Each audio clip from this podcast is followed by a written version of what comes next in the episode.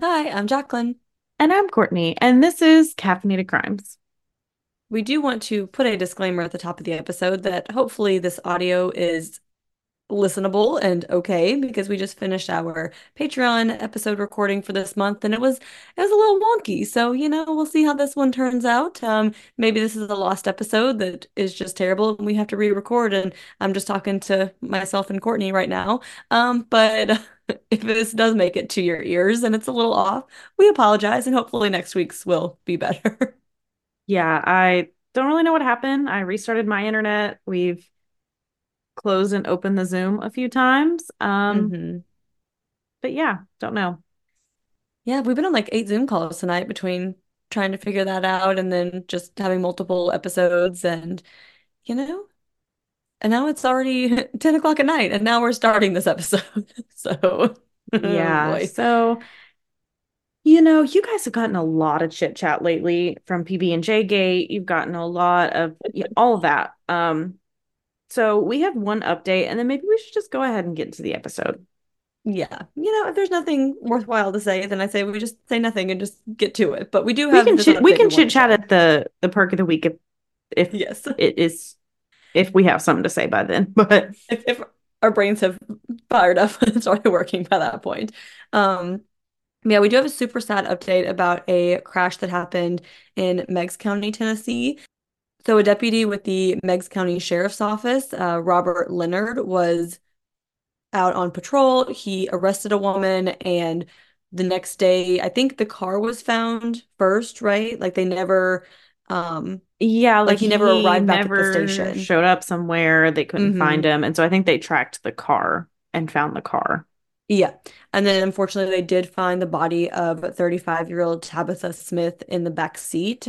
She had been arrested, so she was handcuffed and was trapped in the back seat of this car in the river, and the deputy's body was found the next day. So they did say that he is new to the area. The road that he was driving on, it seems like it just leads straight into the river. Like you see like the double yellow lines until like just a few feet before there's a ramp that goes straight into the river. So maybe he wasn't very familiar with the area. It was dark. He didn't know exactly where he was going. And there could be something more to this, but it seems like he just accidentally drove into the river. And did unfortunately kill him and the woman who was in the backseat as well. She did have 2 children and he had 5 children. So just super, super tragic all around. Yeah. And apparently this is a common thing. I thought it was like weird when I first read it, but in Hardin County, Tennessee, at least 6 people drove off of boat ramps just last year.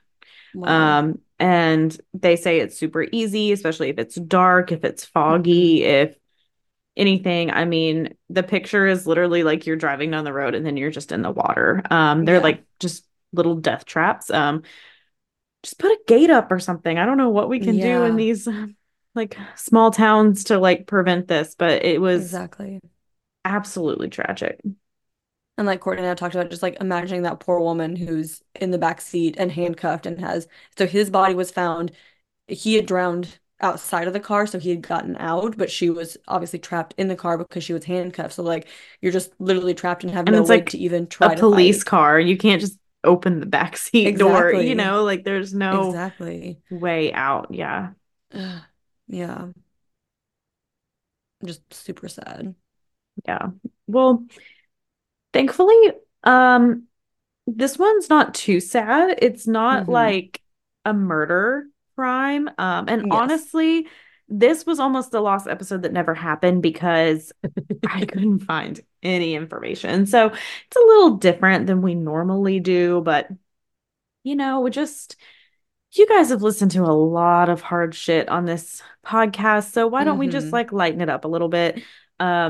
We thought this was going to be timed perfectly. Well, I thought it was going to be a happy coincidence that this would come out the week of the Oscars. It does not. We always seem to miss it just enough. But if you're still preparing for the Oscars, here you go.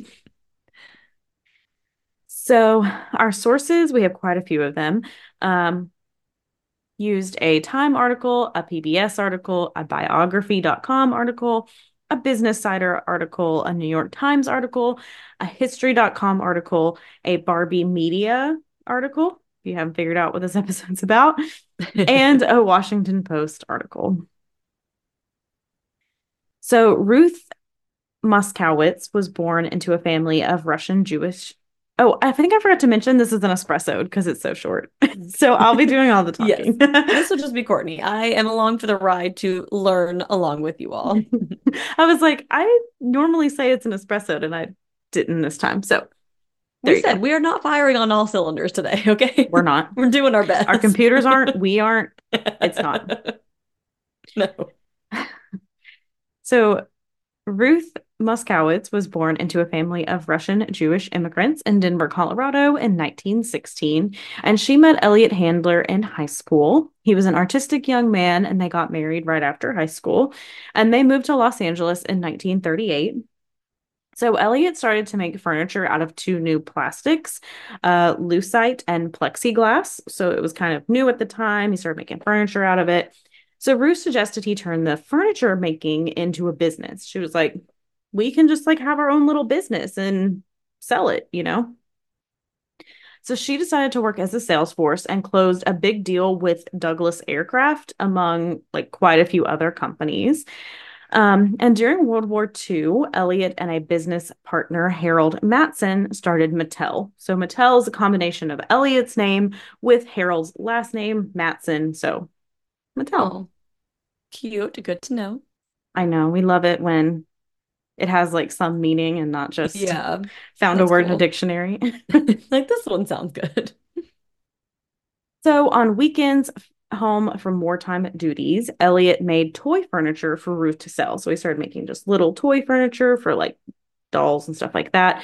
And by the mid-1940s, the business was doing quite well. It was taking in revenues of $2 million, which is $43 million today.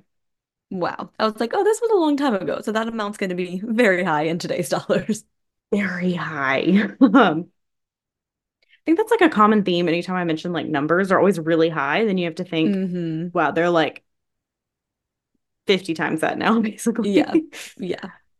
So Mattel borrowed money and proceeded to make plastic ukuleles, toy pianos, and launched a music box that sold 20 million units by 1952. Their company also created the Chatty Cathy, which I didn't know that. Oh, I did not know that either. That's really cool. Yeah. So Ruth actually had the idea of creating more mature looking dolls to play with. I think she was saying she saw her daughter play with a paper doll. I kind of think I know what she's talking about, where you could put just the clothes on top of it, you know, it was a flat paper doll. And she was like, maybe I could make a more mature looking doll. But many people at Mattel thought no mother would buy their daughter a doll with breasts. They're like, that's not going to happen. So. Then in 1956, Elliot and Ruth and their teenage children, Barbara and Ken, took a trip to Europe. Here they saw a doll that looked like an adult woman, which was way different from the typical baby doll. And it was a Bild Lilli novelty doll. I hope that's right. So the character was created by Reinhard Buthen and debuted in comics of German newspaper. I'm actually going to be inserting a voice note here because I've listened to this a bunch of times. I can't say it. It's still not coming out right. No. So I want to say thank you so much to Lucy for sending me this, and now you're on the podcast. Thank you, Lucy. We appreciate you. It is this German newspaper, Bild Zeitung. Thank you, Lucy, because we would not have gotten that out of our mouths. Bild Zeitung? That's sort my attempt, but she said it beautifully, so. Yes, we're going to let Lucy handle that. Perfect. So the novelty, the character debuted in that newspaper in 1952. And she was portrayed as a gold digger, exhibitionist, and a floozy. She was often half-dressed, and she became popular, and they turned her into a doll, which was a novelty toy to give men as a gag gift, basically, where it was just a joke. It wasn't for children to play with. It was oh, you can have this doll that's in these comics. Funko Pops before Funko Pops were a thing, basically. She had an exaggerated physique, including a disproportionately large chest, blue eyeshadow, and a blonde ponytail. So, and the pictures are really funny. We'll have to post a picture with the episode because they're funny. But this really inspired Ruth. So she bought like many of the dolls home and reworked them to make them a little bit more kid friendly. You know, maybe made the boobs a little bit smaller and the eyeshadow a little bit less blue. Just tame it down just a little bit. Yeah. And after 3 years, Mattel launched their version called Barbie. So Barbie debuted at the 1959 Toy Fair in New York City, and she was wearing a black and white striped bathing suit. And Barbie was the first mass-produced doll to be sold in the United States with adult features. The doll was 11 inches tall with long legs, red lipstick, and the bathing suit that we mentioned. They also had a few different like outfit changes for Barbie, and I'll get into it more. Obviously, Barbie ended up having a vast wardrobe. Really? She did. Tell me more, Courtney. Yeah. And Barbie took off immediately and sold 300,000 dolls in the first year. So the Handlers decided to take Mattel to the public in 1960. So they kind of had this company, but they're really like, okay, Mattel is like, we're ready to be a big company. And they valued it at $10 million, which is $104 million today. Oh, and it was quickly on its way to becoming a Fortune 500. Barbie was a huge success from the start and quickly an icon. So we're going to go a little sidetrack for some Barbie facts. I love a Barbie fact. Yes, have a good little... I had to keep it kind of short because I could keep you guys here all day if I did all of them. But so her full name is Barbara Millicent Roberts. We know her first name comes from Ruth's daughter. I couldn't find anywhere where her middle and last name came from. Like, yeah, I'm not sure the reasoning. Mm-hmm. I did see their son's middle name is Robert, so I don't know if maybe they got it from that. So I don't know if maybe like their daughter's middle name was also Millicent, and that's why they chose that. That's an assumption. I literally can't find anything at all about the other two names, like where they came from. So she is from the fictional Willows, Wisconsin, and she first sold for $3. The first commercial for Barbie aired during Mickey Mouse Clubhouse in 1959, which I did not know Mickey Mouse Clubhouse was so old. No, I didn't either. Wow. Do you think they were singing Hot Dog, Hot Dog, Hot Diggity Dog in 1959? That feels very 90s. I'm sure that came a little later. I know. So over the span of that song for the rest of the night, so thank you. Sorry, I will be too. So over the span of her existence, she's had over 250 careers. So from rock star to astronaut, doctor, paleontologist, president, I mean... This day, you have a Barbie everything. Mm-hmm. But back when she was first released, the public soon wanted like a boyfriend for Barbie, a male counterpart. So they introduced Ken Carson in 1961. Ken was named after their son, Kenneth. So, and I did read that he wasn't a huge fan later in life. That's sad. It's probably because everyone you meet go, Ken. Yeah, I can imagine that would get old real fast. But, and I also read that apparently Barbie and Ken have broken up and gotten back together a few times. Oh. Do what you want with your Barbies, honestly. But they also introduced friends and family of Barbie, including Midge in 1963, a year later, her sister Skipper. And they'd eventually introduced dolls named after Ruth and Elliot's grandchildren, too, including Stacy, Todd, and Cheryl. So, oh, I didn't know those were their grandchildren. Okay. I didn't either. I didn't know there were so many Barbies. I mean, I played with Barbies, but there's so many variations. Like I didn't even know. Oh, yes. Oh, I know all the Barbie names. I had all the Barbie books. I had all the, yes. Yeah. I figured most of these facts. I was like, Jacqueline's probably not going to know all this, but hopefully I surprised you with a few. Yes, you did. For those of you who do not know, my mom was obsessed with Barbies, like had every single Barbie. Like I had all of her like original, I mean, I guess it was only a few years old at that point because my mom was born like 5 years after Barbie came out. But like the camper and like the airplane and like the, all the everything Barbie just, so yes, we like Barbie in this household. Which I was thinking, I was like, Barbie was kind of expensive, like $3. I feel like in that day's money, like that would probably have been like quite a bit of money to get a Barbie doll. Definitely. That's what I was thinking too. I was surprised by that. Yeah. They did introduce a black doll in the Barbie universe in 1968, but it wouldn't be until 1980 that they had like a black and Latina Barbie doll. So the black doll in the Barbie universe like had a different name. It wasn't like a black Barbie. So that wasn't until 1980, which I still thought was a lot sooner than I expected. Yeah. I would have thought that'd been way later. Yeah. And in 2016, Barbie tried to release more diverse Barbies, called them the Barbie Fashionistas. So they came in 4 body types, 7 skin tones, 22 eye colors, and 24 hairstyles. So those are just kind of a few Barbie facts, if you have any that you know off the top of your head you want to throw in here. But that's kind of the what I got. Or if you want to say your favorite Barbie, you can do that too. I like stereotypical Barbie, probably, because that's probably the one I played with. I don't even know if I have a favorite Barbie because I just love, I remember though, because you mentioned Stacy, and like I remember reading a lot of books about Stacy because she was like the younger one, and it was like, oh, I like identified with her because she was like the kid, because Barbie was like the cool, like older person, you know, and like I was like the same age as Stacy when I was like reading the books and everything. I'm trying to think if there's any Barbie facts. But no, my favorite Barbie fact, obviously, is that her middle name is Millicent, which is my child's name. But I also did not learn that fact until, like, my child was almost 2 years old.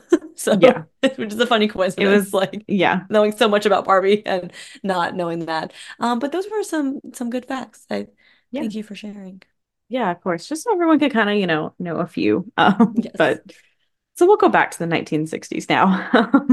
Mattel soon faced backlash from the creators of Bild Lilli. Again, sorry if I'm saying that wrong.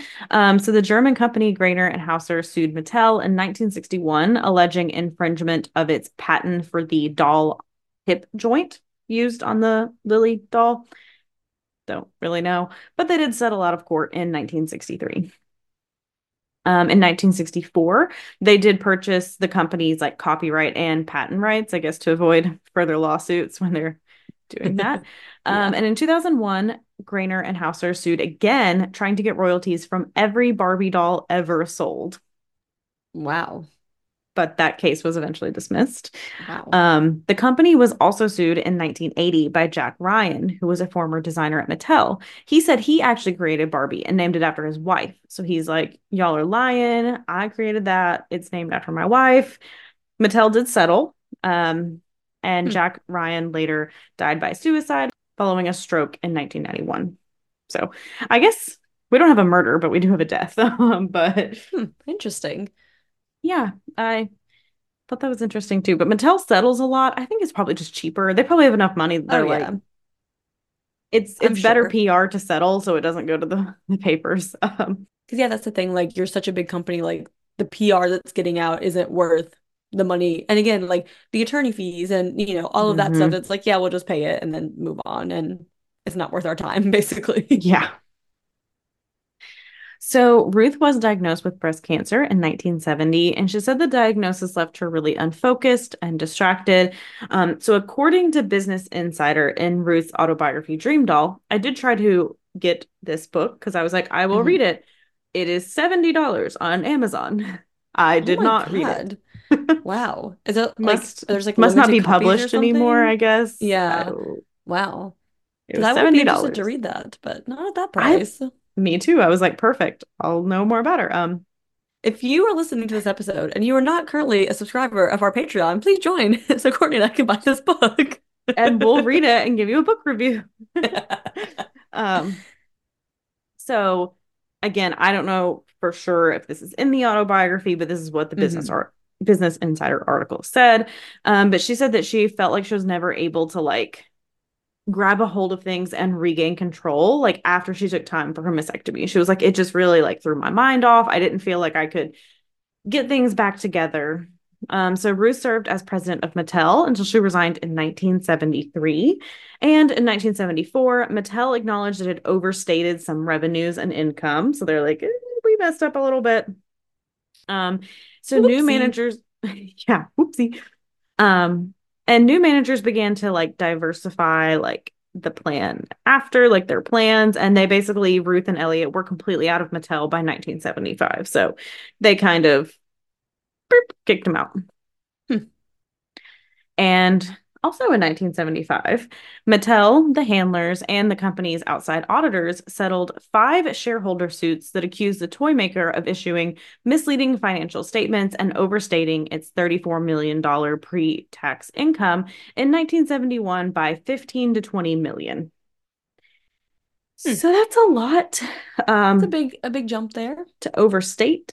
Under the settlement, about $30 million was paid to shareholders, and the Handlers surrendered 2 million Mattel shares.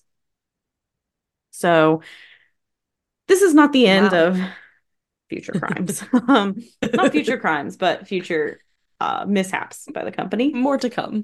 Yes. So Ruth Handler and several other Mattel executives were eventually indicted by a federal grand jury for conspiracy, mail fraud, and giving the Securities and Exchange Commission, or the SEC, false financial statements for the company. It was a 10-count indictment that charged Ruth and Seymour Rosenberg, who was the former executive vice president, with falsifying internal business records about earnings and sales from 1971 to 1973 so they could influence Mattel's stock. So they're like, they did this on purpose. They were trying to, you know, get the stock to be more. The indictment also stated that this was done to acquire other companies and borrow funds from Bank of America alongside filing false information in a Bank of America loan application. So a lot of fudging some numbers. To put it, yeah, they get real confused with those numbers. You know, they meant to put this over here, and they meant to put one less zero. They put 2 extra. Yeah, you know, it happens. You know. So the indictment also stated that Mattel created fake documents that showed it was making 10 million more in sales than it actually was. Again, a big number, especially when you think about it in like today's money. Like, they were way saying they made more sales than they did. Exactly. And it says that Ruth and Seymour concealed false financial statements from external auditors. And the indictment also named a former Mattel vice president, Yasu Yoshida, a former controller, Gloria Sears Billings, and a supervisor on the company's toy division's accounting team, Paul Ashcraft, on 1 count each for making false reports to the SEC. So those people were all indicted in this. So Ruth originally pleaded innocent, but she ended up pleading no contest.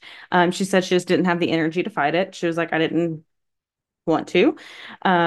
So Ruth and Seymour were each fined $57,000 and sentenced to 2,500 hours of community service during a 5-year probation period. So that's a lot of probation, a lot of community service. Yeah. And Ruth would later say it was mostly the marketing guys who'd messed it up, and they did the dirty work, but they were not indicted. And she said the mix-up almost sent her to jail. And she was quoted saying, I wanted to die of shame. I had always prided myself on being fair and honest and always valued my business reputation. And she kind of started trying to hide. She would take the freight elevator in her apartment building to avoid stares from her neighbors.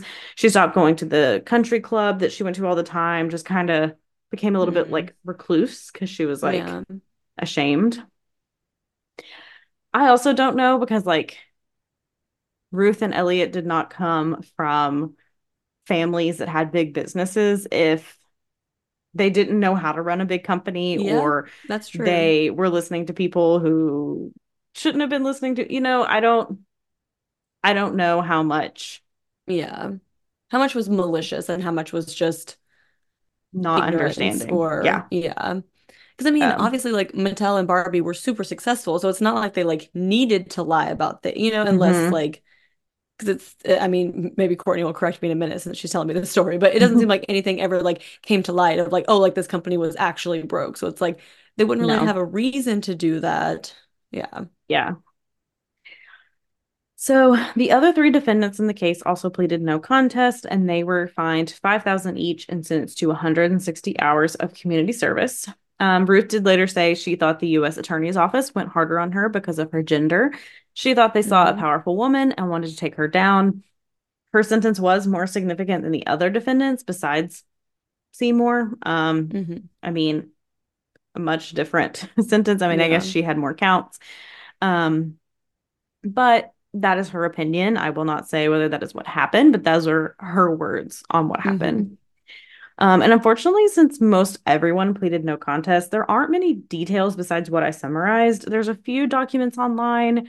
They're like through the SEC, but honestly, they were kind of boring. Like it just got very, very lawyer talk and like mm-hmm. into the business talk where I thought you guys might start falling asleep on me.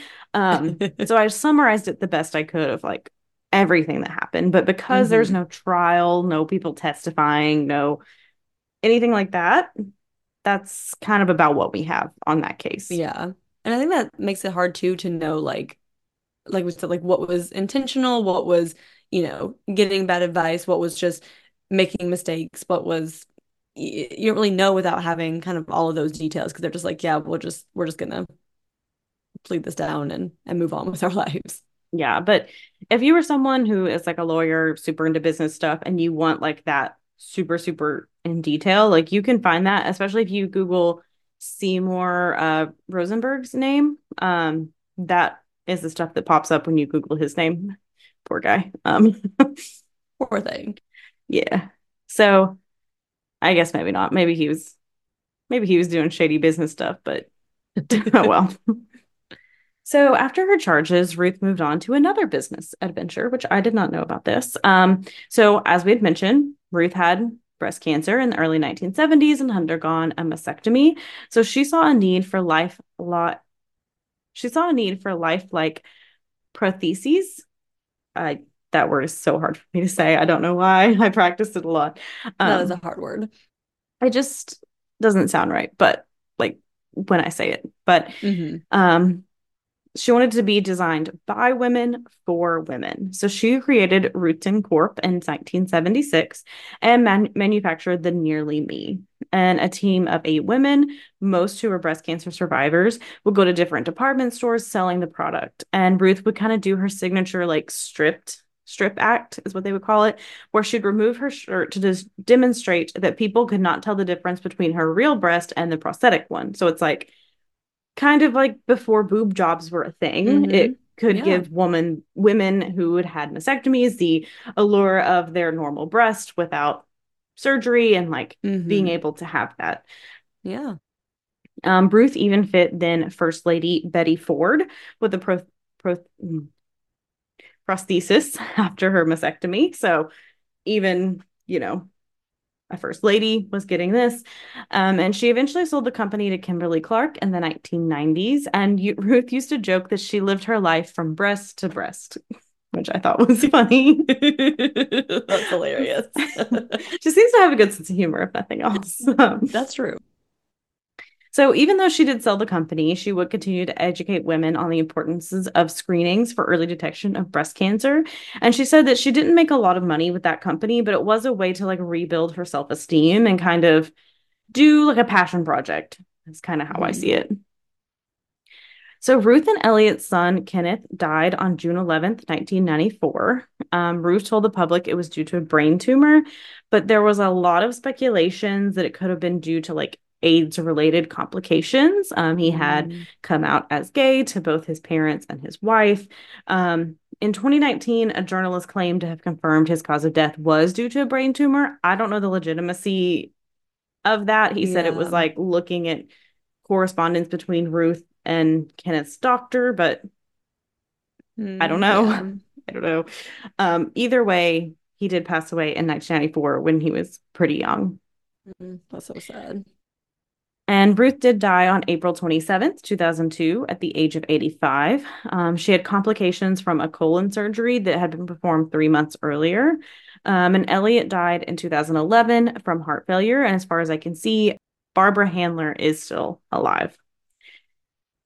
So, as we all know, Barbie was released in theaters in 2023 and did feature Ruth Handler. If you haven't seen it, go see it. If you didn't like it, fuck off. No, I'm just kidding. I'm just kidding. I'm just kidding.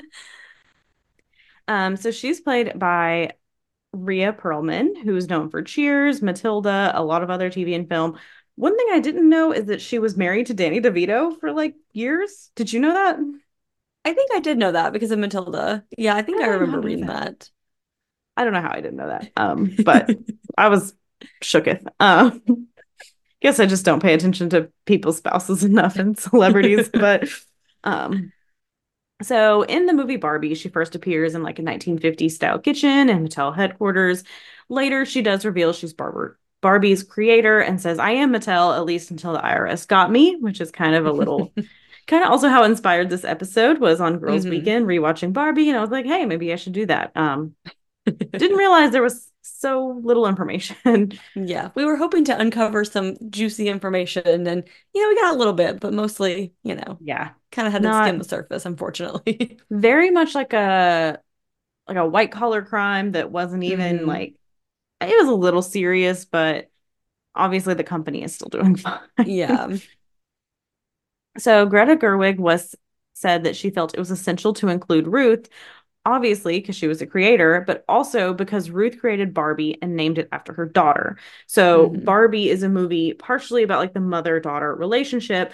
And she said like Ruth chose to name her creation after her daughter. And that is kind of what helps tie in this like mother-daughter relationship. Like it couldn't have as strong of an element as this if we didn't include Ruth. Like she felt it was very important and I feel like Ruth is kind of like the, I don't want to say guardian angel, but she's kind of like the voice of reason and is like helping, Barbie be like, you can be whatever you want to be. Like you go out into the world. Like I created you, but you get to choose who you are and like what you want to do. Yeah. Very symbolic. Yes. So that is the story of Ruth Handler and her crimes with Mattel and her business. Yeah, unfortunately, not a lot of like juicy details. And I feel like if I got too much into those SEC documents, we'd all fall asleep. But unfortunately, a little bit shorter of an episode. Not as much, but we made this joke in the Patreon. February is a short month and we're ending it with a short episode. Exactly. It all ties in.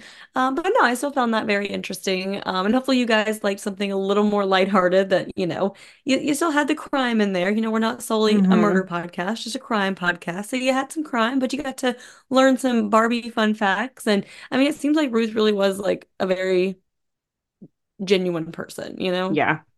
From, so what I can tell, obviously.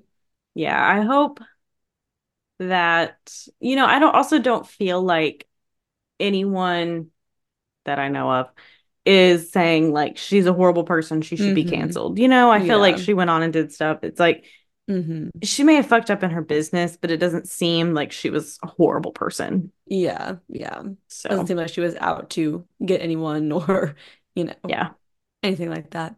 But yeah, thank you for this espresso, Courtney, for sharing this lovely information. And hopefully you guys found it interesting, and let us know if you have ones like this where it's like crime adjacent. We can call it crime adjacent. Yes. Like there is a crime that occurred. It's not, but it was interesting. I liked we need these lighthearted ones too. Okay. Yeah. So hopefully you guys also do. Yes. At one point I had my computer open and Kevin goes, "Why are you researching Barbies?" Like, don't worry about it. Don't ask any questions. Okay. He was very scared, I assume. Probably. He's like, okay, I'm just going to let you do your thing. Speaking of Barbie, kind of, but speaking of dolls. So I was listening. I already told Courtney this, but I got to share it with everybody.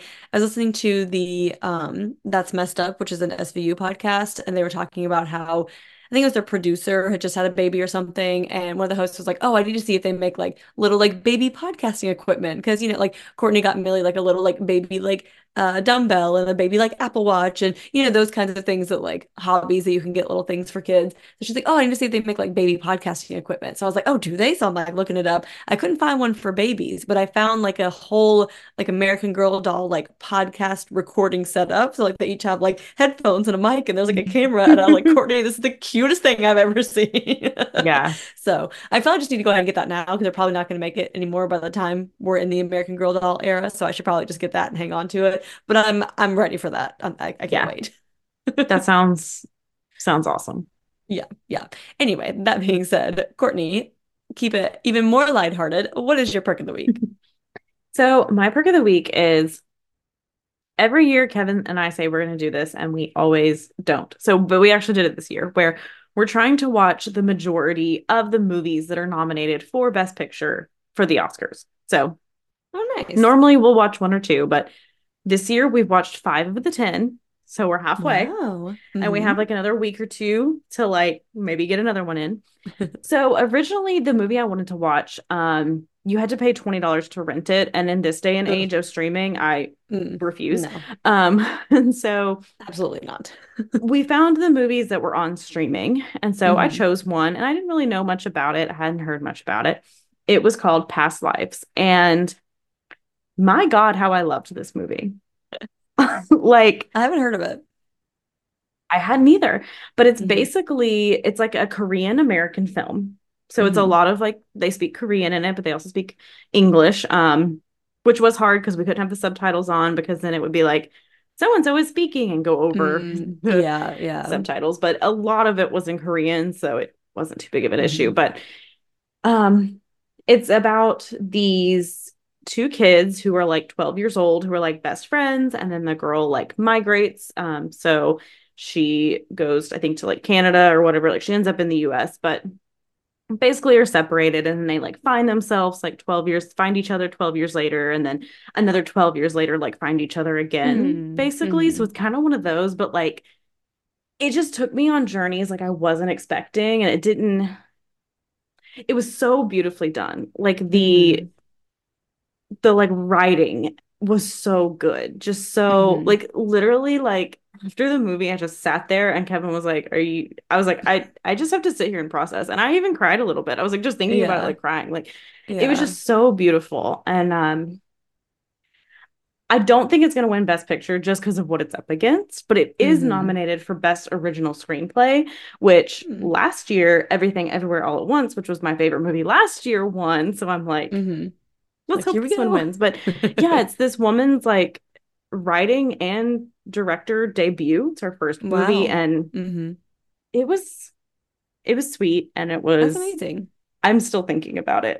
Like, I have to check it out for sure. You sold me. It's on Showtime. It's only like an hour and a half. Like, it's not a super long movie. I don't know. I truly, truly thought it was beautiful. And the conversations had in it were just beautiful. Like, it was so good. Anyway, that is my first week. Is everyone please go watch that. And if you've watched it, tell me what you think. Because maybe I'm like biased, but I don't know, something about A24, that studio, just makes films I love, apparently, because Everything Everywhere All at Once had the same like impact on me, where I kind of just still think about it like frequently. So absolutely loved it. Kevin liked it. He was like, you made a good choice. This was a good movie. Like, we both really enjoyed it. So nice. Yeah. So that is my perk of the week. Jacqueline, what is your perk of the week?